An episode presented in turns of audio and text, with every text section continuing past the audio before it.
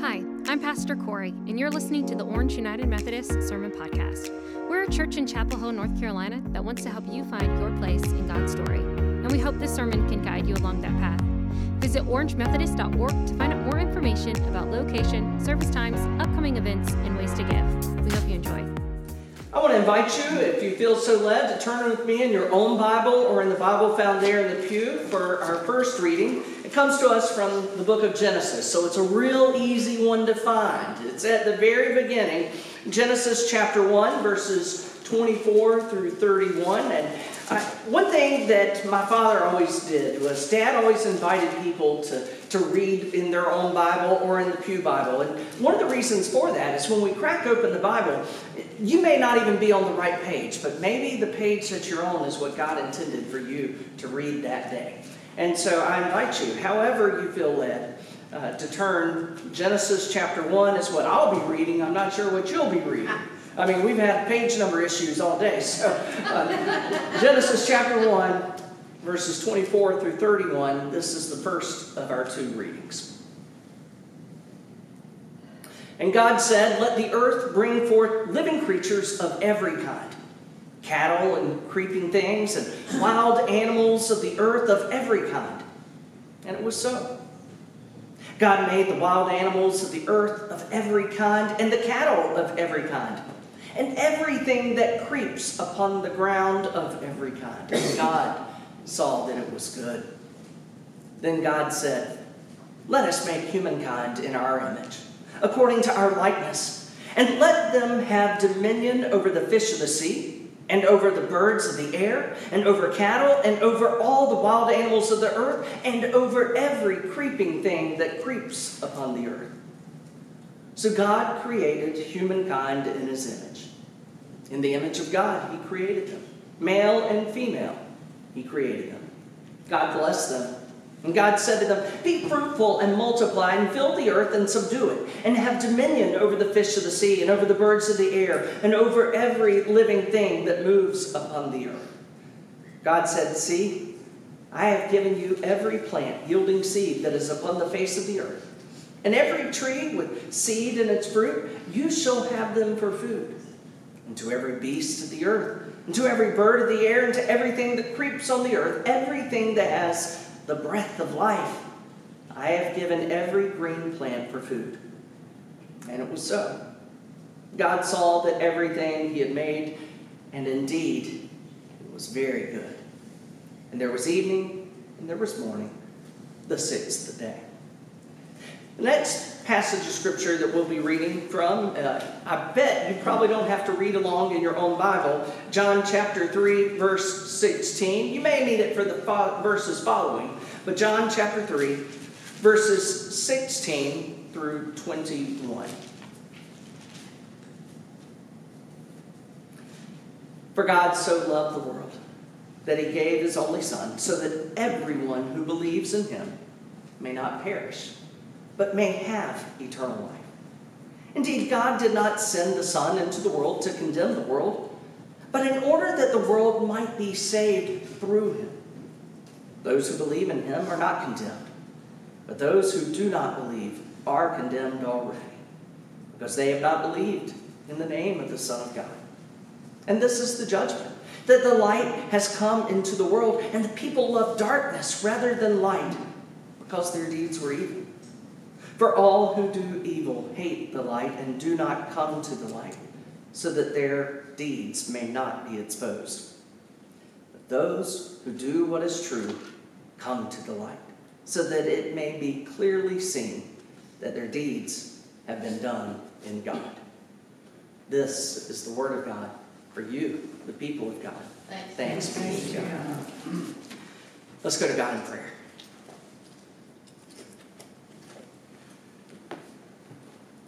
Oh Lord our God, we thank you so much for the way we have already experienced you today. Lord, you are in this place. Your Spirit has called us to this place, and you've breathed into us the breath of life. Your Spirit's been poured into each one of us. making us the body of Christ. So may we truly demonstrate the image of God that you have made us to be. God, we thank you for all that has already taken place, and we thank you for your word as it has been read. And now, as it is to be proclaimed by the power of your Holy Spirit, would you transform the words that proceed from my mouth, and as they fall upon our ears and penetrate our hearts, may they be changed into the word of God that we need to hear today, as individuals and collectively as one body. Lord, we pray this in the name of Jesus and through the power of the Holy Spirit. And all of God's people said, Amen. Over the years, there have been times as I look upon my sons, Jacob and Aaron, that I see something that they say or do, and I say, yep, that's me. I know where they got that from. Or they'll say or do something, and we'll say, yep, that's Jennifer.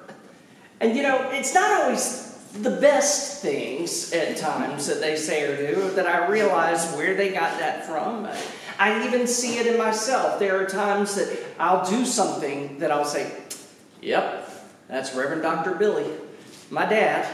Or, yep, that's Badger, my granddad. There are certain attributes that I do that are a reflection of who my parents or my grandfather are or is. And I see that in my kids so many times and over the years. One thing, and Jacob recently, my son Jacob, our oldest son, he is a structural engineer, and recently Jacob had let us know that he did the engineering on a house that was being featured on an HGTV show. He said, now, I'm not going to be in the show, but I did all the work for the show. And so we watched that particular episode, and sure enough, the contractor is having to meet with the star of the show as they're renovating this house. And the contractor says, well, the engineer came and he said that we've got to put in a steel beam. And the star of the show was very disappointed because it was going to add to the bottom line.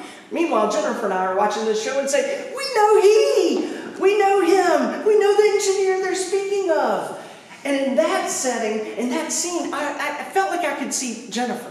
My wife, as those of you may know, she's an attorney, and over the years I've seen Jennifer do her work with love and grace for all of the people that she's had to work with and for. And so many times Jennifer has this capacity to say the hard thing, a hard truth that they need to hear. Even if they don't want to hear it, she can say that. And that's something that I saw in Jacob, that structural engineer saying they've got to use the steel beam when they didn't want to have to do it. I saw that and I said, yep, that's her. That's her. My son Aaron, at times I see things that Aaron does. And over the past few years, Aaron had been dating his girlfriend Madison. They met at ECU, I think. That's Go Pirates or something, or they do. But Aaron and Madison met at ECU and they started dating. And over the past year or so, we started hearing talk about maybe a ring coming along into the picture. And so Aaron, sure enough, we knew he had gone, he had ordered it, and it was being made. And then Aaron had called us and let us know he had picked up the ring. And he was planning the next weekend they were going to be going to the beach, and he had made plans. On that Saturday, they were going to go have a picnic, and when they had the picnic, he was going to surprise her and propose to her right there on the beach. But Aaron said, as we were talking to him a week before, he said, you know, I just don't know that I can wait till next weekend. I just want to go ahead and give it to her. That ring was burning a hole in his pocket.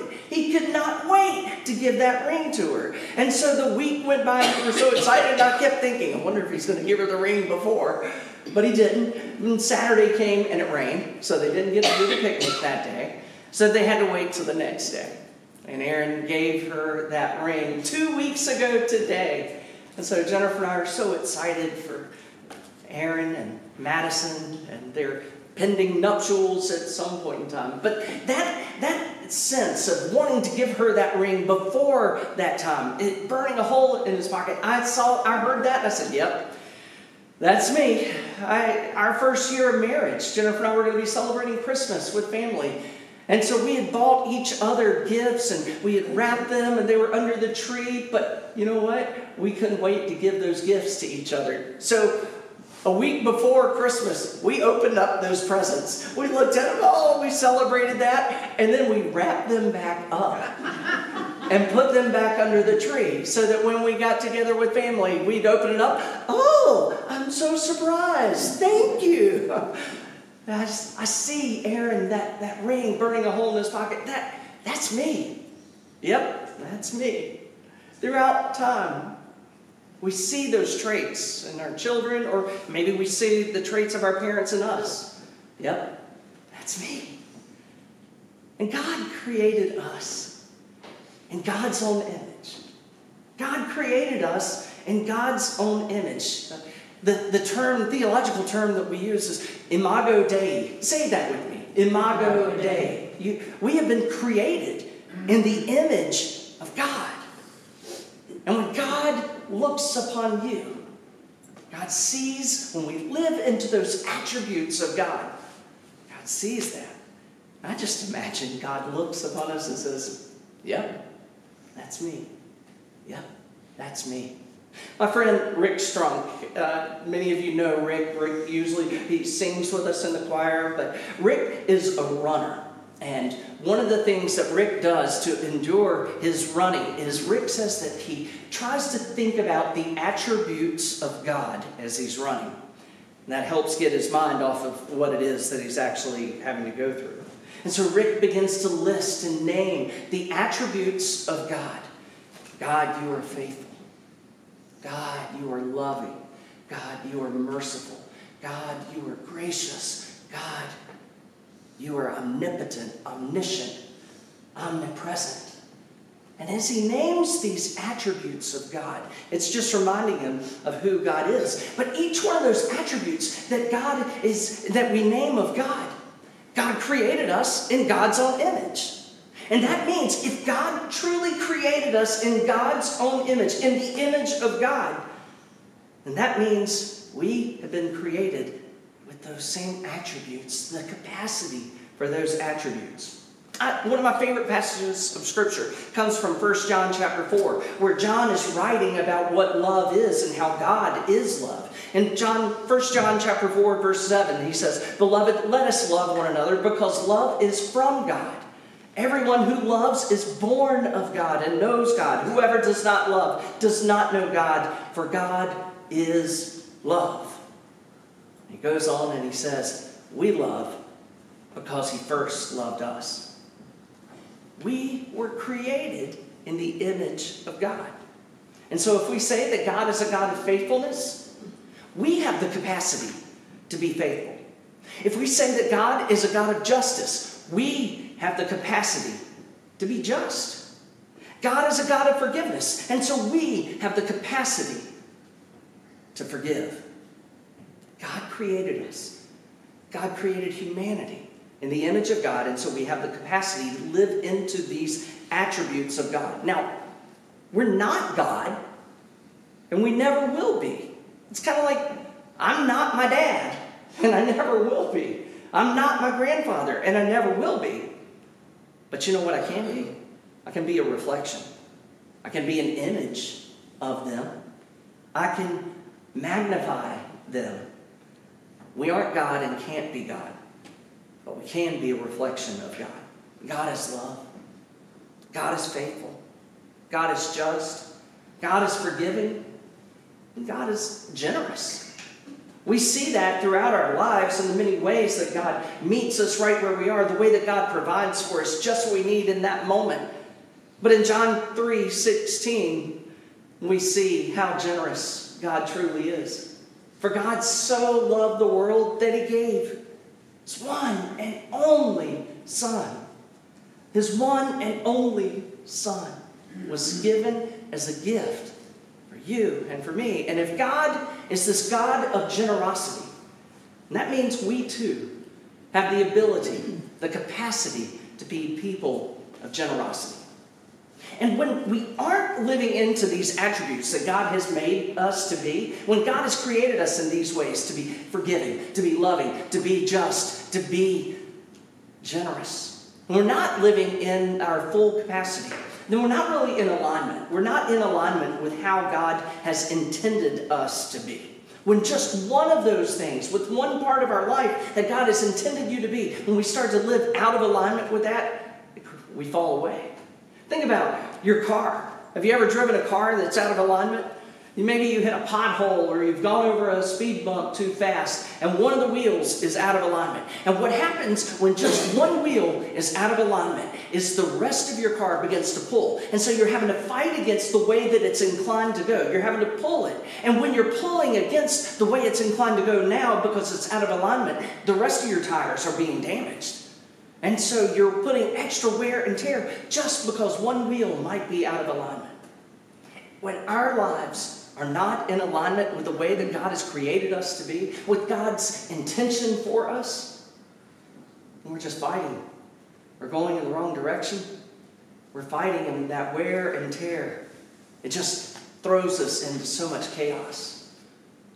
God has created us in such a way. We have been created to be people of generosity. One of the favorite books that I've ever read is a book called The Year of Living Biblically by A.J. Jacobs. How many of you have heard of this book or read this book? Yeah, I loved reading this book. What it is A.J. Jacobs was an author, a writer for, I think, New York Times. He had written several articles, and he was born and raised as he was Jewish. But the faith was not anything of his life. He never lived out any part of it. In fact, he says he's agnostic. He doesn't know if there's a God. But he got inspired to try to live for an entire year according to every letter of the law as found in the Scriptures. And so, to be able to live according to every letter of the law of the Scriptures, you've really got to read it. You got to get into it. And so he really started getting into it. And truly, if you haven't read the book, it's comic genius in the way that he lives out his understanding of the faith and how their marriage lasted over the course of that year. I have no idea. But in the book, he talks about early on, about 23 days in of trying to live biblically.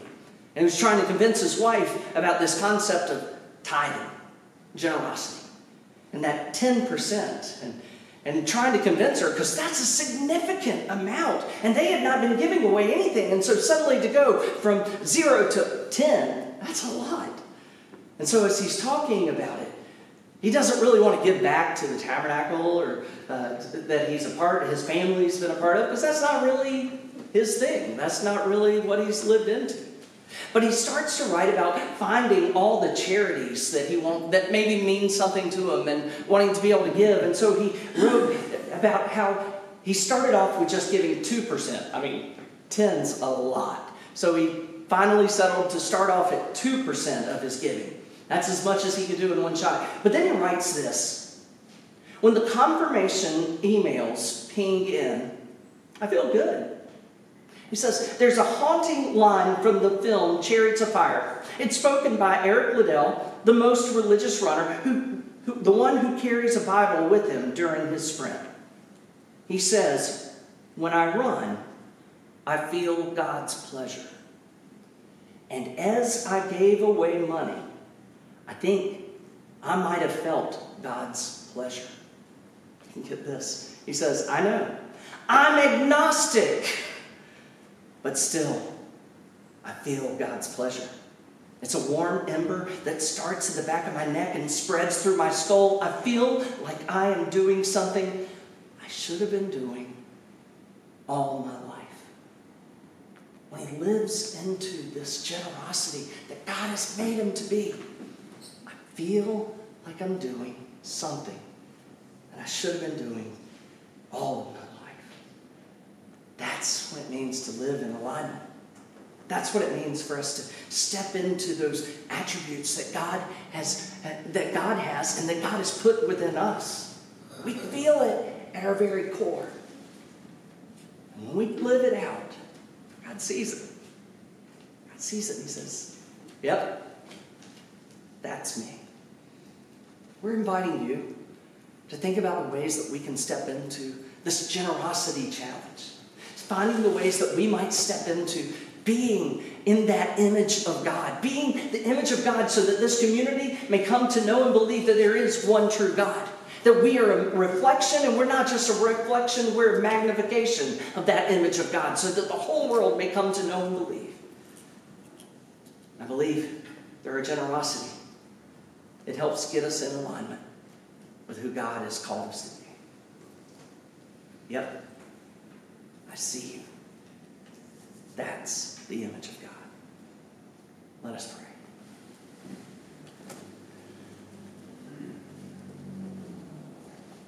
Lord God, so many times we allow the things of this world to take precedence. So many times we want to keep more things to ourselves. But it's not about us. It's all about you.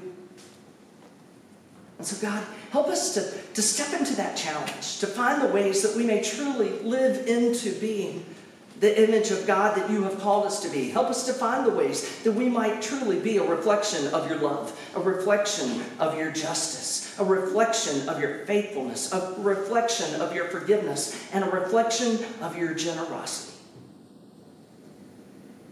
God, you are a good and giving God, and every good and perfect gift comes from you. And so, Lord, may we be willing to step into that challenge, to be a reflection, so that the whole world may see and understand the image of God that we are trying to live into. God, I pray this in the name of Jesus and through the power of the Holy Spirit. And all of God's people said, Amen. Thanks for listening to this week's sermon. Please join us again next week. In the meantime, you can find us online at orangemethodist.org.